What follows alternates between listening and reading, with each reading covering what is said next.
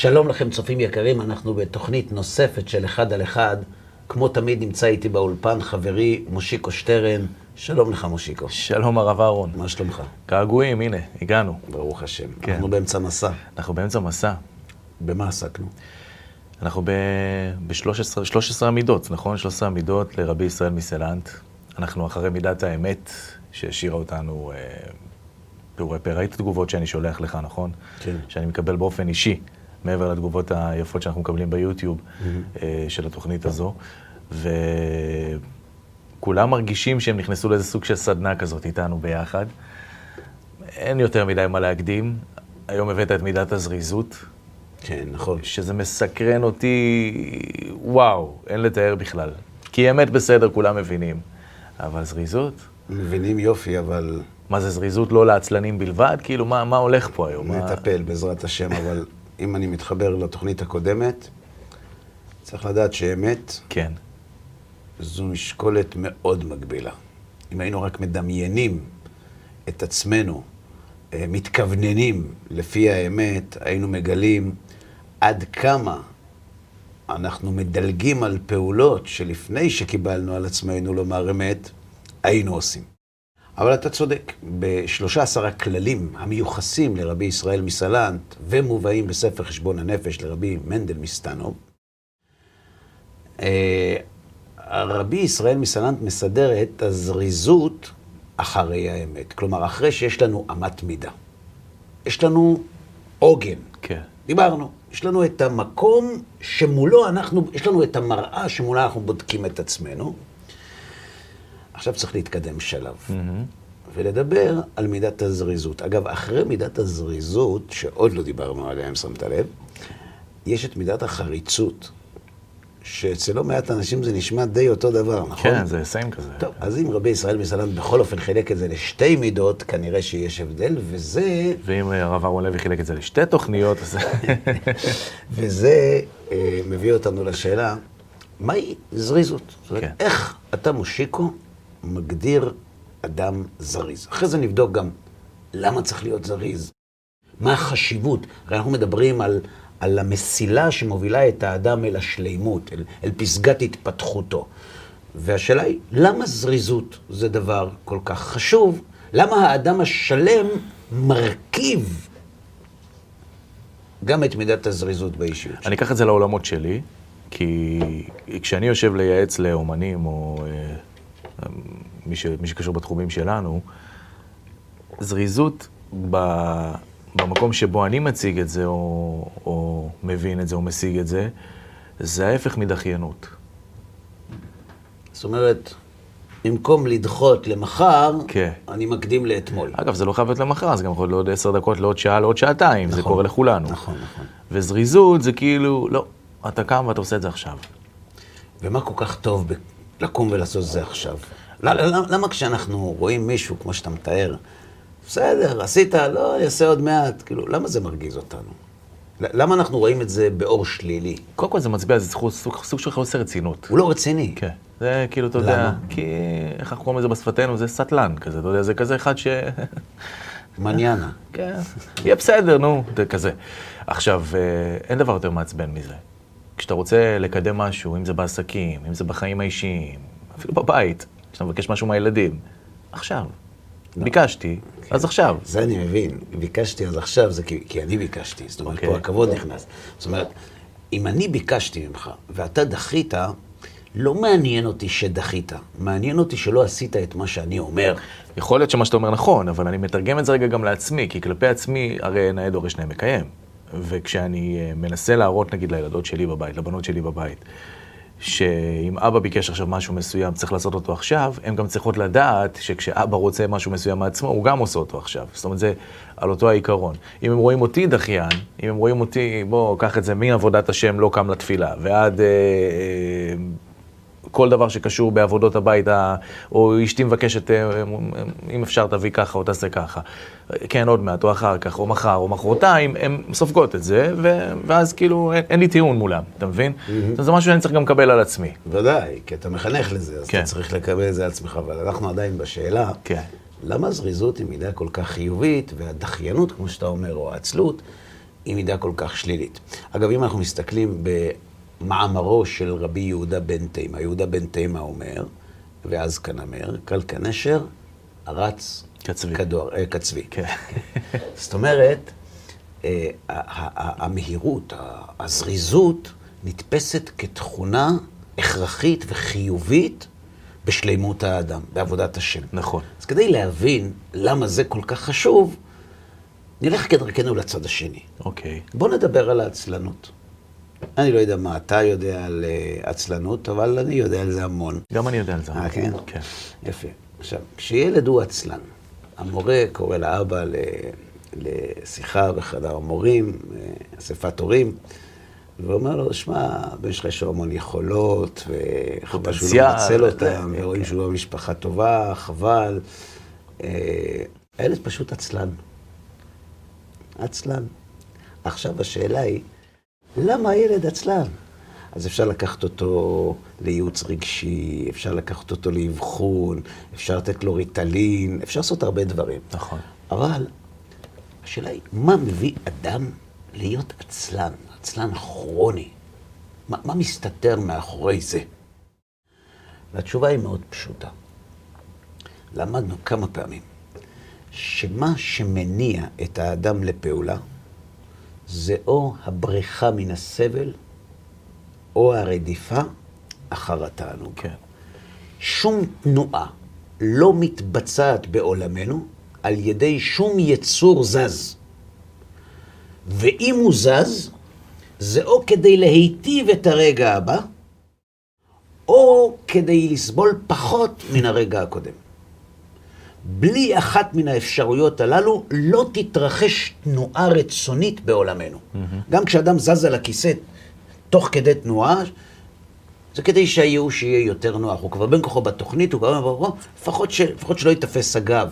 זאת אומרת, אנחנו תמיד מחפשים לברוח מן הסבל ולרדוף אחר התענוג. כל פעולה שאנחנו מבצעים, כן. אפילו נקיפת אצבע.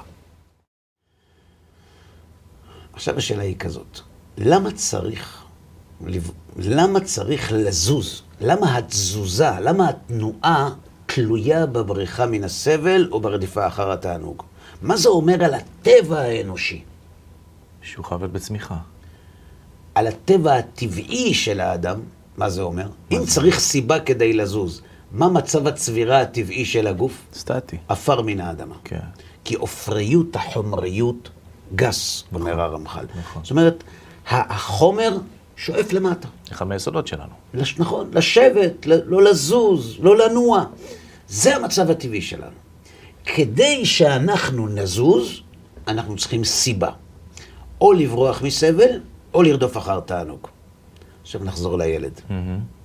כשהילד לא קם בבוקר בזמן, עוד חמש דקות, עוד עשר דקות, מה הוא חושב לעצמו שהחמש דקות האלה יהפכו אותו למר עולם? לא, לא, הוא דוחה את הסבל. דוחה את הסבל. כן. כי בשבילו בית הספר... חוויית סבל. זה סבל. והשינה, תענוג.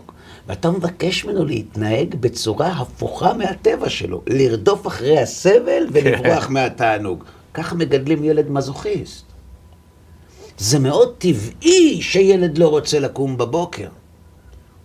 בשבת בבוקר, בשעה שבע בבוקר, יש שעה כזאת בשבת, הוא אומר לו, קום, יש תפילה.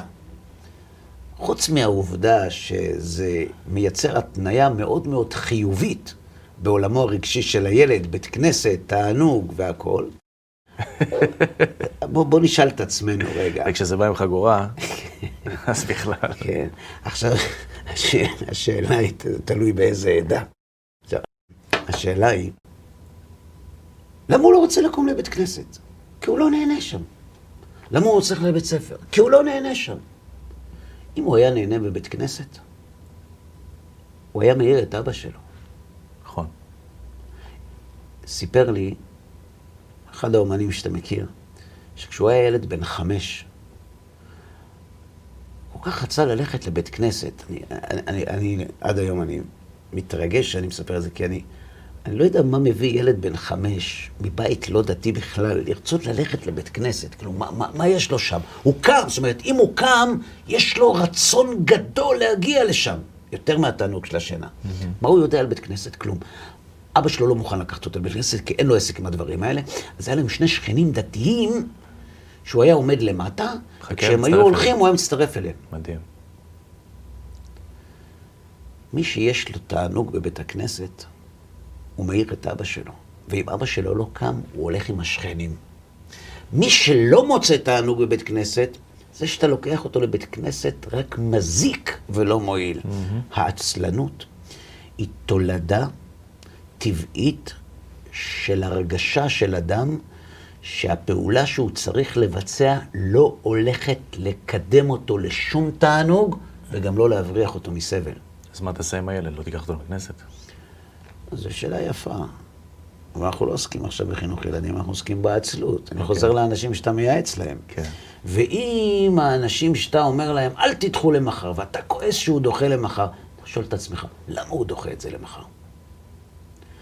או שהוא כבר קיבל תשלום על העבודה, אז נשאר לו רק הסבל, נכון? או שהכסף שאתה עומד לשלם לו לא נתפס בעיניו כראוי מספיק כדי לפצות על הסבל שהוא הולך לבצע. בדרך כלל, אגב, זה לא קשור לכסף, זה קשור לך לעצמך. זאת אומרת, איזה משהו שהוא תנועתי שאתה צריך לעשות עם עצמך. זה נכון, אבל אם היית אומר לו, תמורת העברת הכוס מכאן לשם אתה מקבל מיליון דולר, הוא לא היה דוחה את זה למחר. חד משמעית. למה? יש מיליון הוא- דולר. מה זה מיליון דולר? הוא רואה את היחס בין ההשקעה הקטנה לתענוג הגדול. כן. אז הוא רץ כצבי. אדם שאין לו משמעות בחייו, אמר פעם אלברט איינשטיין, שהבין בזה קצת, לא זו בלבד שהוא אומלל, הוא בלתי כשיר לחיים. זו, זו אמירה מאוד קיצונית. מה, מי שאין לו משמעות בחיים הוא לא, הוא, הוא, הוא לא בר חיים? התשובה היא כן. כי אם אין לו משמעות בחיים, אין לו משהו לקום בבוקר בשבילו. ואם אין לו משהו לקום בבוקר בשבילו, אז הוא לא חי, הוא דורך במקום. נכון. זאת אומרת, אם אנחנו רוצים להפוך ילד לזריז, אנחנו צריכים להבליט בחיים הרגשיים שלו את הרווח העצום, את העונג העצום שיש במטלה שהטלנו עליו, אם הוא יבצע, לכשהוא יבצע אותה. כל עוד הוא לא יבין את זה, הוא לא יהיה זריז. אז מה, פרסים? יכול להיות, אני לא יודע. אבל ביום ש... צריך לשכנע ילד להיכנס לחנות ממתקים? לא. לצאת? כן. יפה. למה? מה זה, לגרור כשנכנסים. נהנים, כשיוצאים סובלים. נכון. זאת אומרת, אנחנו מכונות, מושיקו, של תענוג וסבל. ואם אנחנו רואים אדם שאינו זריז במעשיו, אנחנו למדים מזה שהוא לא באמת מרגיש עונג במעשים שהוא עושה. עכשיו נחזור לעבודת השם. כן. תחת אשר לא עבדת את השם אלוהיך בשמחה ובטוב לבב מרוב כל. מה קרה? אז לא בשמחה. המגיד בנובנה, עליו השלום, רבנו יעקב מדובנה, הוא נתן משל. אדם יורד מהרכבת, קורא לסבל, אומר לו, כמה תיקח לי על החבילה הזאת, הקטנה? הוא אומר לו, על זה אני אקח לך שני רובלים. הוא אומר, המרחק הוא פה, בסדר? מגיעים לשם, הוא נותן לו את השני רובלים, הוא אומר לו, מה שני רובלים? אתה יודע איך זה כבד היה? לא חשבתי שזה כל כך כבד, חמישה. אומר לו האיש, אם המטען שלי היה כבד לך, זה לא שלי. שלי היה קל. ולא אותי קראת יעקב, כי יגעת בי ישראל. אתה עושה את המצוות שלי, אומר הקדוש ברוך הוא, וזה קשה לך? אתה דוחה את זה? אתה מתעצל בזה? אז זה לא שלי. זה לימוד זכות עצום. וואו. כי אם היית יודע שזה שלי, היית רץ כצבי. אז אם אתה לא רץ כצבי, כנראה שאתה לא בטוח שאתה מקיים את המצוות שלי. הזריזות מעידה על הרצינות שהאדם מייחס למה שהוא עושה. על הרווח העצום שצומח לו מן הפעולה שהוא מבצע. אז אם כך, איך אתה מסביר את זה שאנחנו... זו סיבה ראשונה. אוקיי. איך אתה מסביר את זה שאנחנו כל כך זריזים לתאוות? התאווה נותנת לאדם פיצוי מיידי, מוחשי, אז לא צריך לא צריך לפתות אותו. הוא רץ. כן. הוא רץ. אין פה שוטף. על רגליים ממהרות לרוץ לרעה. למה? למה? כי יש לו שם תענוג. אז אם בבית המדרש יש לו תענוג, הוא רץ לבית המדרש. אם בשוק יש לו תענוג, הוא רץ לשוק. אז אם האדם מתעצל ולא זריז בעבודת השם, זה אומר אחד משני דברים. שהוא לא מוצא בזה משמעות, שהוא לא רוצה לקיים את המצוות, הוא לא מוצא בזה עניין, או שהוא לא מאמין שזה מצוות של השם. כי אם הוא היה מאמין שאלו מצוות שהקדוש ברוך הוא ציווה אותו, הוא היה רץ. אבל יש גם את המציאות שאתה מאמין שזה מצוות של השם, אתה גם יודע שצריך לעשות את זה, אבל אתה לא מחובר כרגע לדבר. אתה לא באמת, או, אין, אין כאילו איזה דחף פנימי כזה שלוקח אותך לשם, על אף שאתה יודע. אתה יודע בוודאות, בוא, ניתן לך את הדוגמה הכי פשוטה מהחיים שלנו. להרים טלפון לאבא ואימא. אתה יודע שזה חשוב, אתה יודע שאתה צריך לעשות את זה, יש כאלה שעושים כל שעה, כל יום, כל, אתה יודע. ועם זאת, הופה, טלפון מה, רגע מהעבודה, רגע מהזה, רגע, שנייה, אשתי התקשרה, טה-טה-טה-טה, הופ, שכחתי, לא התקשרתי לאימא היום. והיא רחוקה. וגם קורונה עכשיו. בוא נחשוב רגע על הדוגמה הזאת. למה הוא באמת לא מתקשר? לאימא? הרי הוא אוהב אותה, נכון, והוא יודע שהיא תשמח אם הוא יתקשר. נכון. אז למה הוא לא מתקשר? כי כנראה בסדר העדיפויות שלו כל כך הרבה דברים לפני. מה זה סדר עדיפויות? בוא נחזור רגע לתענוג ולסבל. מה שממלא אותו.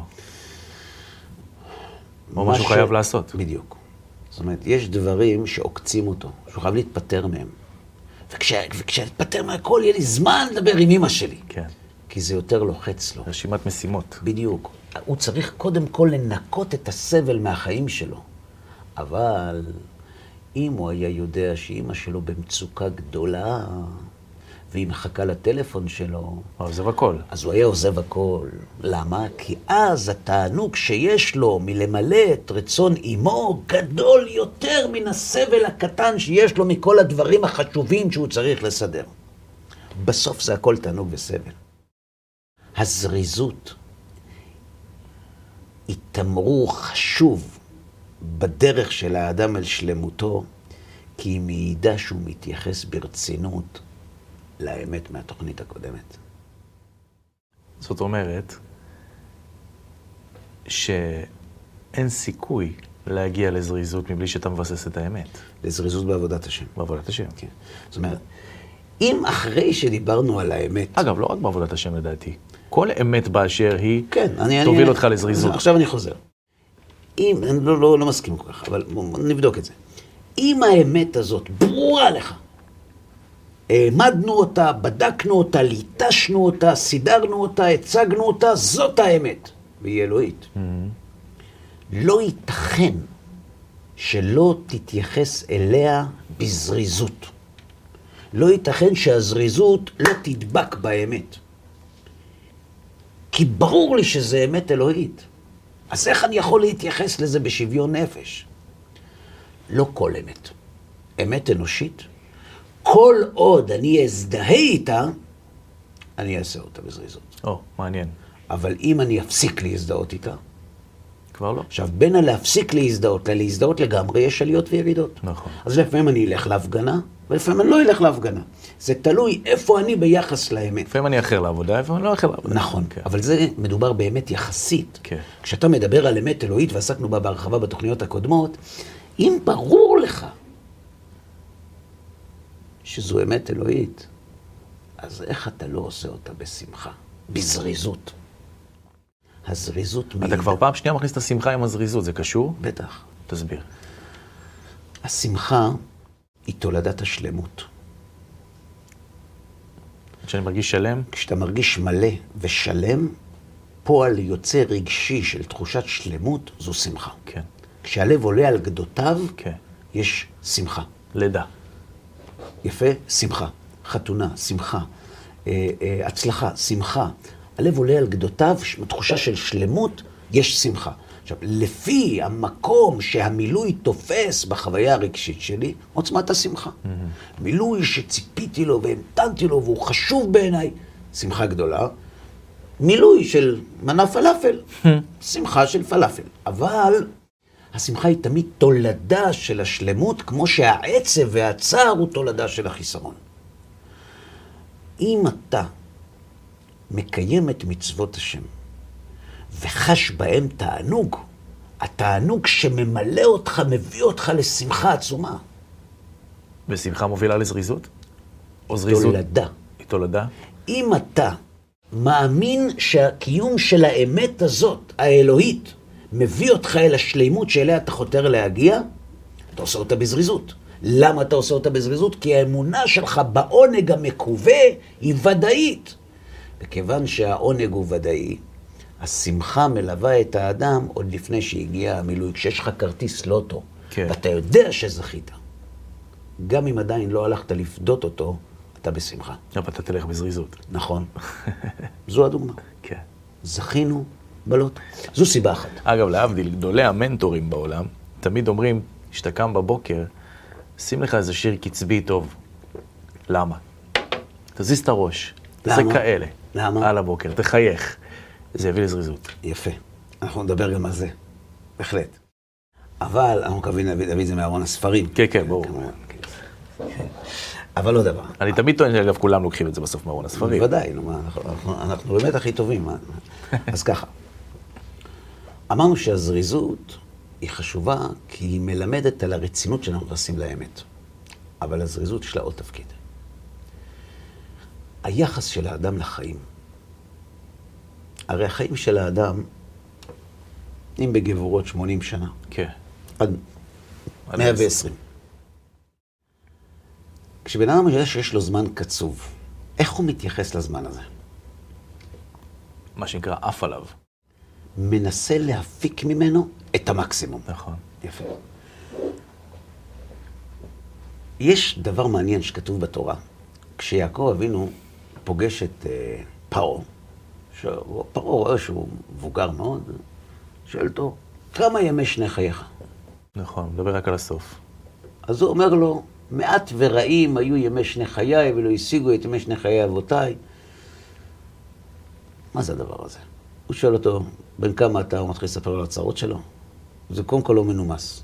דבר שני, יעקב אבינו, עליו השלום, איש האמת. הוא מתייחס לחיים שלו. רבי עקיבא אמר, כל מאן דאביד רחמנא לטב. אנחנו משגם זו אמר גם זו לטובה. אז יעקב אבינו אומר, מעט ורעים ימי שני חיי. שמעתי בימי אבי מורי, שיחיה אריך ימים, אמר לי ככה, לא יודע אם זה רעיון שלו, שהוא ראה את זה באיזה מקום, אמר לי ככה, יש, כשאדם מגלה שיש לו זמן קצוב, יש שתי התייחסויות לזמן הזה. שתי התייחסויות באות מאותו שורש. אחד אומר, אכול ושתו, כי מחר נמות. כן. והשני אומר, אם זה כל כך מעט ורעים, לא קשה לוותר על זה בשביל עבודת השם. וואו. שתי גישות הפוכות. כמה כבר חיים? תחטוף, עוד מצווה, עוד מצווה, על מה אתה מוותר? על 70 שנה של עונג פיזי? תה, אתה לא מוותר על כלום. והשני אומר הפוך. שמע, כמה חיים? חיים רק פעם אחת. לך על זה, תמצה את עצמך, תגלה את עצמך. אם שמת לב, שניהם פועלים על בסיס אותו מניע. נכון. שניהם מבקשים את התענוג. Mm-hmm. בתקופת הזמן הקצרה, הקצובה. בדיוק, למצות את הזמן ולהפיק ממנו את העונג הגדול ביותר. מי שלא מאמין בהישארות הנפש ובאמיתות התורה ובמציאות הבורא, מסכן. אז הוא רץ על החומר, כי זה מה שיש. או שהוא נהיה פילוסוף ואז הוא נהיה מיואש.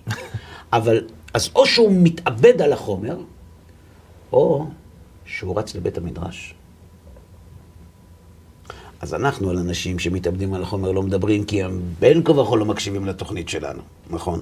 תתפלא. לא, אני מתכוון להגיד, מי שלא מאמין בבורא, באמיתות התורה, בהישארות הנפש, אז כאילו... לא חוזר בי, תתפלא. אה, טוב. אז כאילו, אני לא מדבר עליו. כי, כי הוא, הוא, הוא עובד נכון. כי לשיטתו, אם מקרה אחד יקרה את כולם, אז תנצל כל רגע. נכון. נכון, זה לא, זה הכל הבל הבלים, זה הכל שטויות, אבל השטויות האלה זה החיים, לפחות נצל את זה, מה גם אם זה לא יהיה לי. אבל אם האדם, יש לו את האמת, הוא בטוח בה, והוא יודע שהשאול לא בית מנוס לך, אז הוא מתייחס ברצינות לחיים ומנצל כל רגע לרוחניות, בדיוק כמו שאיש החומר מנצל כל רגע לחומריות. אז איך יכול להיות שאתה עובד השם ואתה לא זריז? לך אל הנמלה, עצל. עצל. תסתכל על האיש שמאמין רק בחומר. איך הוא מנצל כל רגע מהחיים, לא הולך לישון כדי שיוכל למצוץ עוד קצת תענוג מהחיים. ואתה שטוען שאתה מאמין באמת הזאת, ובהישארות הנפש, ויכול לקנות נצח נצחים בשבעים שנה האלה, ואתה לא מזדרז? אז מה זה אומר על האמונה שלך באמת של הפרק הקודם?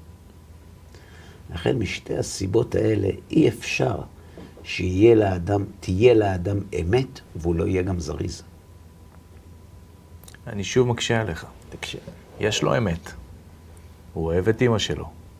הוא אוהב את אבא שלו. הוא רוצה להתקשר אליהם. אה, בסדר. אתה זוכר? כן. יפה. אז אני אוהב את תשובה? הקדוש ברוך הוא? כן, אוהב מאוד. יפה. ואני רוצה מאוד מאוד להתפלל. וללמוד, כן. והכל, הכל, הכל. גם אם לא נוסעים לאומן, אנחנו אוהבים אותך. גם, כן, בדיוק. ואתה צודק, זה עוד אחד מהדברים, החוויות הרגשיות האלה, שאנחנו מחפשים את האינסטנט חוויה הזאת של, ה- אתה יודע, כן.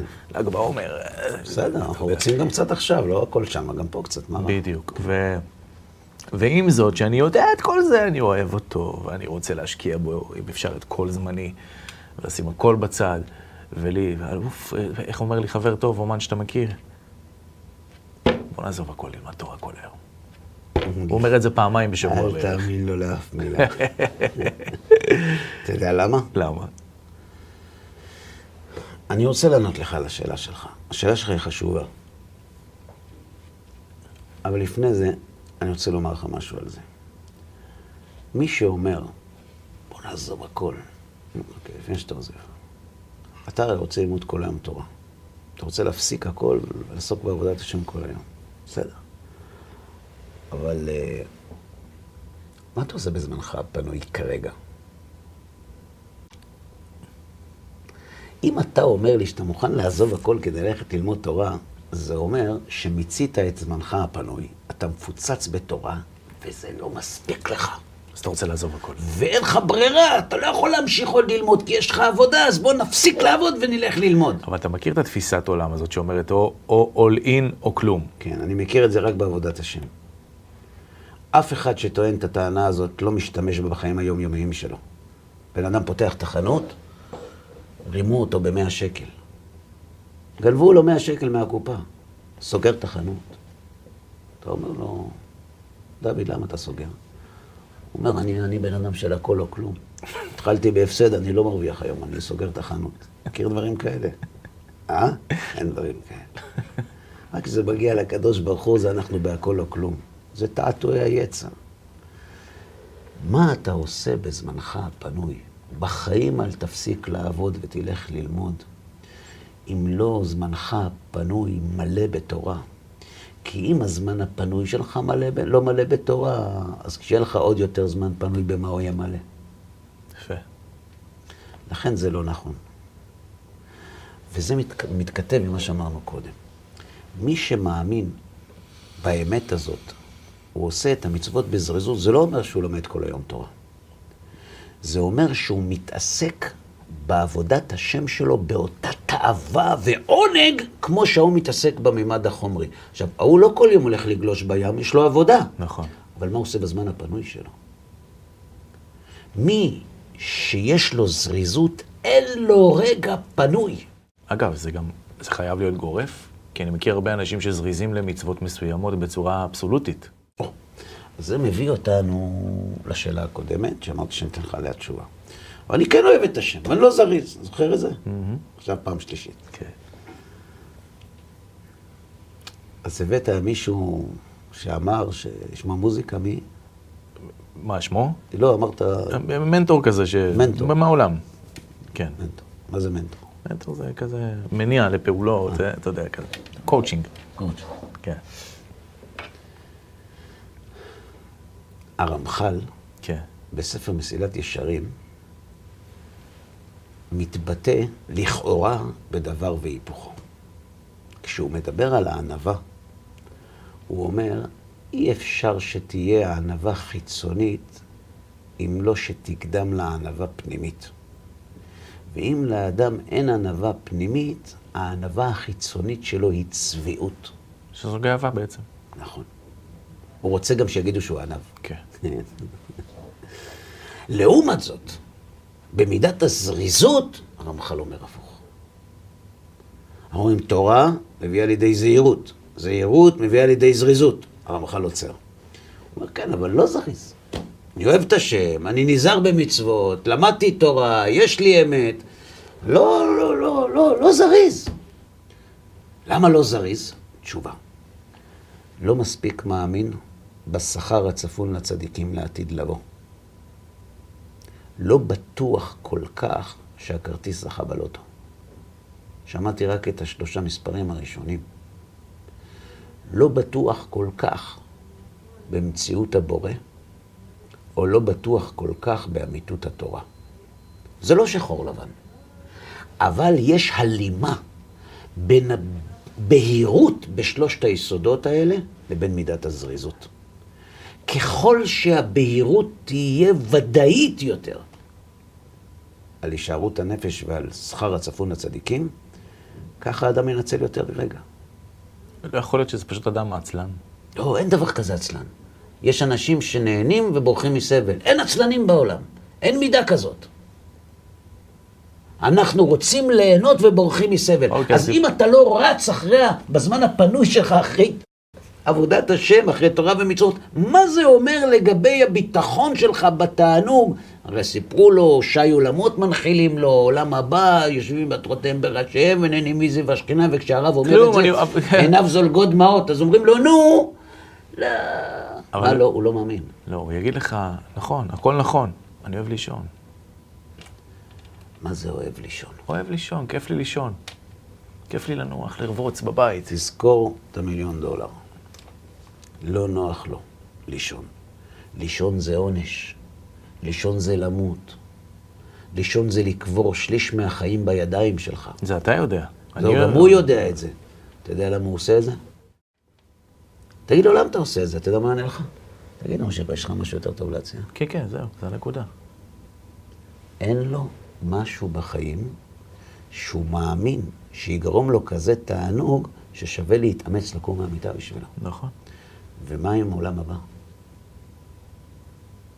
ומה עם השכר שהקדוש ברוך הוא, הנצחי שהקדוש ברוך הוא הבטיח לך, הרי אתה מאמין בו.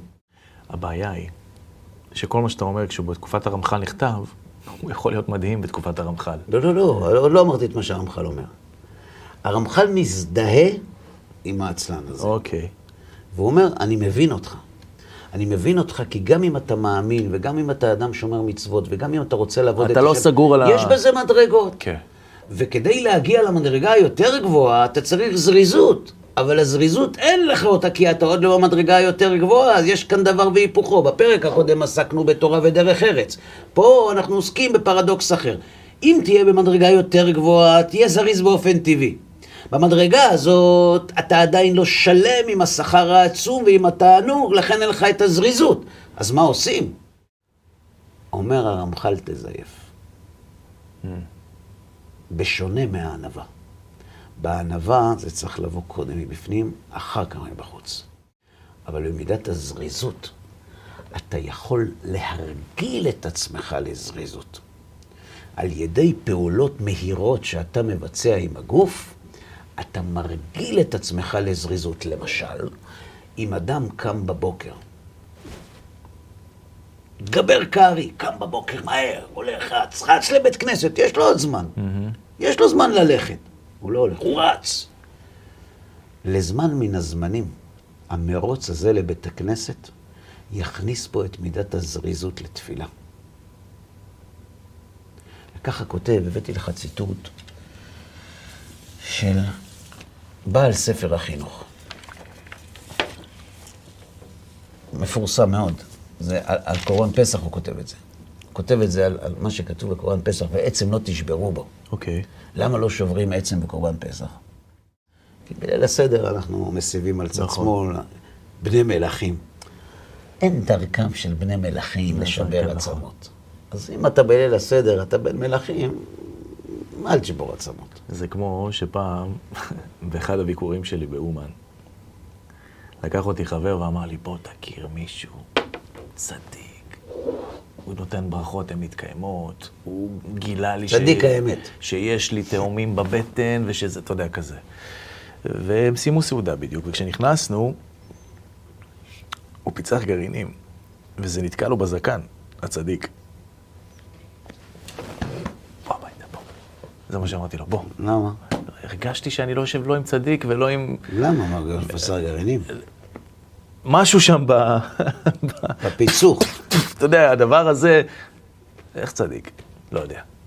ככה הרגיש לי, אולי אני טועה. טוב, אז בואו, אה, כשנגמור את ה-13 כללים של רבי ישראל מסלנט, נראה אם, אם אחד הדברים האלה נכנס שם. בסדר, אבל אין דרכם של בני מלכים לשבר עצמות. זאת אומרת, אני את הרבנים שלי לא ראיתי מפצחים גרעינים. לא אומר שלא פיצחו, אני לא ראיתי.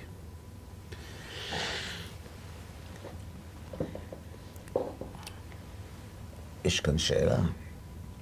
בסדר, בני מלכים לא שוברים עצמות, אבל אנחנו לא בני מלכים. נכון. אנחנו רק כאילו. אז הוא אומר לו, זה נכון שאנחנו בגלות, וזה נכון שאנחנו היום נדפ, נדבים וסחופים, הכל נכון. נכון. אבל תדע לך שהפעולות שאדם מבצע משפיעות על הרגש שלו. ככה הוא כותב. דע. כי האדם נפעל כפי פעולותיו, וליבו בכל, בכל מחשבותיו תמיד אחר מעשיו שהוא עוסק בהם, אם טוב ואם רע. הוא מלמד אותנו פה יסוד. אם אתה רוצה לשלוט על המחשבה, תתעסק בדברים טובים. שאתה רוצה לחשוב עליהם. כי אם אתה תתעסק בדברים שאתה רוצה לחשוב עליהם, המעשים שלך יגרמו לך להדפיס את המחשבה שלך במעשים. כי האדם נפעל כפי פעולותיו, וליבו וכל מחשבותיו, ליבו זה הרצון, כן. וכל מחשבותיו תמיד אחר מעשיו שהוא עסוק בהם, אם טוב ואם רע. עכשיו תראה, זה אחרי הפעולות נמשכים הלבבות. זה- זה שלו. ואפילו רשע גמור בלבבו. וכל יצר מחשבות ליבו רק רע כל היום. על מי הוא מדבר? מה זה רשע גמור בלבבו? שבמעשים הוא לא רשע. זאת אומרת, הוא מקיים מצוות, אבל הוא לא עצלן. כן. הוא רשע בלב. וכל יצר מחשבות ליבו רק רע כל היום. הוא רק אומר, קשה לו להתפטר מהמת... נכון? אם יערה רוחו וישים השתדלותו ועסקו בהתמדה בתורה ובמצוות, אפילו שלא לשם שמיים, מיד ינטה אל הטוב. זאת אומרת, אם הוא ישקיע את זמנו הפנוי ויזדרז בתורה ובמצוות בזמן הפנוי שלו, מיד ינטה אל הטוב. ומתוך שלא לשמה בא לשמה. ובכוח מעשיו ימית היצר הרע, כי אחרי הפעולות נמשכים הלבבות. זה... רגע, רגע. זה... זה... אוקיי, סליחה. רגע. כן. איך גם הפוך. ואפילו אם יהיה צדיק גמור, ולבבו ישר ותמים, חפץ בתורה ובמצוות, אם אולי יעסוק תמיד בדברים של דופי, כאילו תאמר דרך משל, שהכריחו המלך ומינהו באומנות רעה, להיות, להיות גובה. באמת, אם כל יזכות תמיד כל היום באותה אומנות, ישוב לזמן מן הזמנים מצדקת ליבו להיות רשע גמור, כי ידוע הדבר ואמת שכל אדם נפעל כפי פעולותיו. ההוכחה שהולך להתקלקל. כן, אי אפשר שלא. אבל זה, ובכוח מעשיו ימית היצר הרע. כן. היצר הרע איתנו עד סוף ימינו, לא? ימית היצרה זה לא שיהרוג אותו, יכבוש אותו. יטה אותו מן התאווה אל החומר, אל התאווה אותו. לרוח, כן, אוקיי. כן, ודאי. אני רוצה לספר לך סיפור. אני הייתי עם אשתי, הלכתי עם אשתי, יצאנו איזה ערב אחד, היינו גרים באזור ירושלים, יצאנו בירושלים, היה חורף, ישבנו באיזה מקום, אני יוצא חזרה לאוטו, אני רואה אין רכב. בהתחלה חשבתי גנבו, תשתבח שמו. אבל על אז התברר הביטוח אמרת שגררו. על מה, על כספי הביטוח אמרת שמו? בטח. ואז התברר שגררו. נו, אז צריך ללכת. אז הלכנו ברגל, ירד גשם, אשתי הייתה צריכה ללדת. נו, ברגל הגענו למגרש, מרכז ירושלים, ההוא יושב בחלון עם תנור ספירלה, ככה, בחור, דופק לו בחלון, פותח, אומר לי, כן, מה? אמרתי לו, הרכב שלי פה. הוא אומר אין בעיה, 180 שקלים. אמרתי לו, בבקשה, אדוני. אנחנו לא מקבלים אשראי. טוב, מה עכשיו? אמרתי לו, מאיפה אני אביא לך כסף עכשיו? הוא אומר, לא, לך תחפש כספומט. אמרתי לו, שמע, אשתי צריכה ללדת. אני אלך איתה עכשיו, מה, יורד גשם, מה, מה אתה רוצה שנעשה? אדוני, אני מצטער, זה לא מעניין אותי, איך תביא כסף? נורא, נורא כעסתי. על האדישות, על האטימות, על הצער של אשתי. הלכתי, חזרתי, הבאתי כסף, שילמתי, עשיתי את האוטו. בסדר. פתח את החלון רגע. אמרתי לו, תגיד לי, אדוני, כמה זמן אתה עובד פה? הוא אומר לי, כמה חודשים. למה? אמרתי לו, אני לא כועס עליך, אתה עושה את העבודה שלך.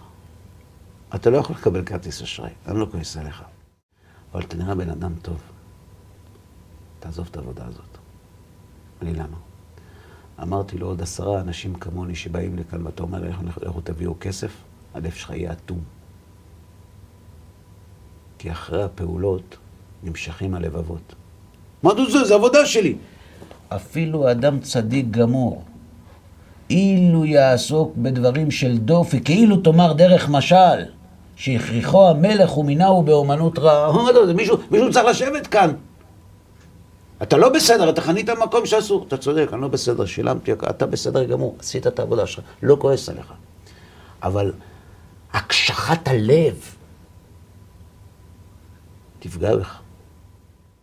שאחרי הפעולות נמשכים הלבבות.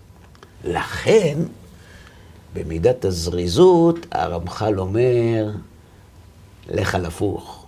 תרוץ למצווה, תתלהב במצווה. לפעמים אתה רואה אנשים רצים לעשות מצווה, עושים מצות, רצים לקנות לולב. הם לא באמת מרגישים את זה, לא כולם. הם לא באמת מרגיש את זה. אז למה הוא רץ? מי הוא מרמה? הוא לא מרמה. הוא פועל בעצמו. כן. הוא מייצר זריזות. הוא מעמיד כדי את זה- שתתאים לאמת של הפרק הקודם, כי הזריזות והאמת הולכות יחד. הוא מעמיד את זה בראש סדר העדיפויות. ואז באופן טבעי זה הופך אצלו לטבע לרוץ אחר הרוחניות. הזריזות מעידה על נאמנות לאמת, על לקיחת האמת ברצינות ועל העובדה שיש לנו אמונה בשלושת יסודות האמונה, כי אנחנו משקיעים באותה זריזות בעבודת השם, כמו שאחרים משקיעים בעולם הזה שלהם. לכן כותב רבי ישראל מסלנט, מה זה זריזות? תקרא מושיקו. וכן אמר, כן? זריזות שלא לבטל רגע לבטלה. כן לעשות מה שדרוש לעשות. זהו. מה זה זריזות? אין בטלה. שלא לבטל רגע לבטלה. אתה זוכר את ההוא שרוצה לעזוב הכל הולך ללמוד? רגע, רגע, רגע. אין לך רגעים של בטלה? הכל סגור? שלא לבטל רגע לבטלה. אתה יודע למה? כי אם אתה מבטל רגע בחיים, זה אומר שאתה לא מתייחס ברצינות או לאמת, או לחיים, או להישארות הנפש. ולמה אנחנו קוראים בטלה? דבר שהוא לא צורך קיומך, והוא לא עבודת השם. הוא הולך לחופש. בטלה? לא, למה? צורך קיומי. הרמב"ם כותב, אבל אם החופש הוא כל יום שעתיים בפלייסטיישן, זה כבר עניין אחר. איפה זה פלייסטיישן? כל אחד בביתו. אה, זה בבית. כן, זה משחק. אה, זה משחק. חשבתי זה איפה זה. כן. אמ, הרמב"ם כותב בהקדמה למסכת אבות, שמונה פרקים, שפסגת שלמות האדם היא מאמר חז"ל הקצר, שוודאי לו שהוא נאמר ברוח הקודש, ככה הוא כותב שם, וכל מעשיך יהיו לשם שמיים. מה הכוונה? שתהיה אכילתו לשם שמיים, טיולו לשם שמיים. זאת אומרת, כשאדם יוצא לחופשה, למה הוא יוצא לחופשה? קבל כוחות. לקוחות למה? זו השאלה. כן. אם בזמנו הפנוי הוא עוסק בתורה ומעיד על כך שהתורה חשובה לו יותר מפרנסתו, והוא עוסק לפרנסתו כי אין לו ברירה, וההוכחה היא שכשהוא לא צריך לעסוק לפרנסתו, הוא עוסק בתורה. הזמן הפנוי של האדם מעיד על מהי השאיפה האמיתית שלו בחיים. ואחרי שהוא הוכיח שזו שאיפתו, יש זמן, חופש, יוצאים לנוח. למה הוא יוצא לנוח? הוא יוצא לנוח כדי לאזור כוחות לשני התפקידים שיש לו בעולם, הטפל והעיקר. אז כל מעשיך הם לשם שמיים. זה מזכיר לי סיפור על הרבי מלובביץ', עליו השלום. עליו השלום. שהרי אנחנו יודעים שהיה עונה למכתבים בכמויות של... יש עדויות שאומרות ששקי המכתבים שהיו מגיעים אליו יותר גדולים מהשקים שהיו מגיעים לבית הלבן. כאילו מה? ודאי. והעוזרים שלו ממש דחקו בו באחת מהתקופות, שהוא גם קצת טיפה הרגיש פחות טוב, קח חופש. בוא תיקח חופש, בוא תיקח חופש, בוא תיקח אותך לזה, לזה, עיירת נופש, לזה משהו, זה, זה נהוג גם, אתה יודע. עד שיום אחד הוא אמר להם, תניחו לי. אתם יודעים כמה זמן אני אצטרך בשביל לתקן את החופש הזה אחר כך? מה נעשה עם כל השקים האלה בזמן של החופש? יפה. נכון. אז אם אדם צריך את החופשה לעבודת השם, זה חשוב. זה מסתפח לעבודת השם. לכן, ההגדרה של רבי ישראל מסלנט, מה זו זריזות? שלא לבטל רגע לבטלה, שזה מעיד על הרצינות שהוא נותן לחיים ועל סדרי העדיפויות הנכונים של עובד השם, רוחניות בראש, ולאחר מכן גשמיות כאמצעי, וכן לעשות מה שדרוש לעשות. הוא, הוא, הוא לא מבזבז רגע, והוא עושה את מה שצריך. למה יש פה שני חלקים האלה? Mm-hmm. כי על זה בנינו את כל התוכנית שלנו. נכון. גם הנהנתן לא מבזבז רגע. אבל הוא לא עושה מה שצריך אבל לעשות. הוא לא עושה את מה שצריך לעשות. מי שעושה את מה שצריך לעשות זה מי שיש לו את האמת. ואם יש לך את האמת, ואתה עושה את מה שצריך לעשות, אתה לא מבטל רגע אחד לבטלה. אני אנסה לעשות קצת זכות לדור הזה, יש המון. שבתקופה הזו לא היה טלפונים, שלוקחים לך את הפוקוס אה, לשעות ארוכות, ולא היה טלוויזיה, ולא לא, לא היה בכלל כל התרבות של מייצרים לנו כל כך הרבה הסחות דעת. אגב, לאו דווקא תכנים לא טובים, כאילו, בכלל, הסחות דעת, באשר הם. שלא לדבר על דבר נוסף, שהוא גם ה... אני אגיד לך משהו. סלח לי, מושיקו, אני לא קונה את זה. לא שאני לא קונה את זה שלא היה סמארטפונים בעבר. אני לא, לא תלוש, לא היה. טבע האדם לא השתנה. הבטלנות היא עתיקת יומין. כן. פעם הבטלן היה, היום הבטלן מסתכל בסמארטפון, לפני 50 שנה הוא קרא עיתון, לפני 100 שנה הוא עמד בשוק ופטפט. הבטלה תמיד הייתה. נכון. רק הנקודת קצה השתנתה. סיפר לי פעם דוד שלי, שבמרוקו היה להם משחק. הם היו לוקחים אבן, זורקים לאגם, רואים את האדוות, אתה יודע, כך, שעות, שעות, נכון. שעות. יש כאלה שיושבים עם, ה... נכון. עם הזה, ו... והזמן עובר. כן. הבטלנות תמיד הייתה. זריזים היו תמיד, לאורך כל ההיסטוריה, רק אלה שידעו מה הם רוצים לעשות בחיים. לכן הזריזות היא נדבך כל כך חשוב, אחרי האמת, בבניינו של האדם השלם. מה בסדר? בתוכניתנו הבאה, רבנו? חריצות, הופה. בעזרת השם יתברך. אז תודה רבה לך, מושיקו, שהשתתפת. איתי בעוד תוכנית של אחד על אחד. תודה רבה גם לכם, צופים יקרים, שהצטרפתם אלינו. אנחנו מאוד מקווים שנהנתם ושהדברים יהיו לתועלת, ובעזרת השם ניפגש בתוכניות הבאות. כל טוב לכם.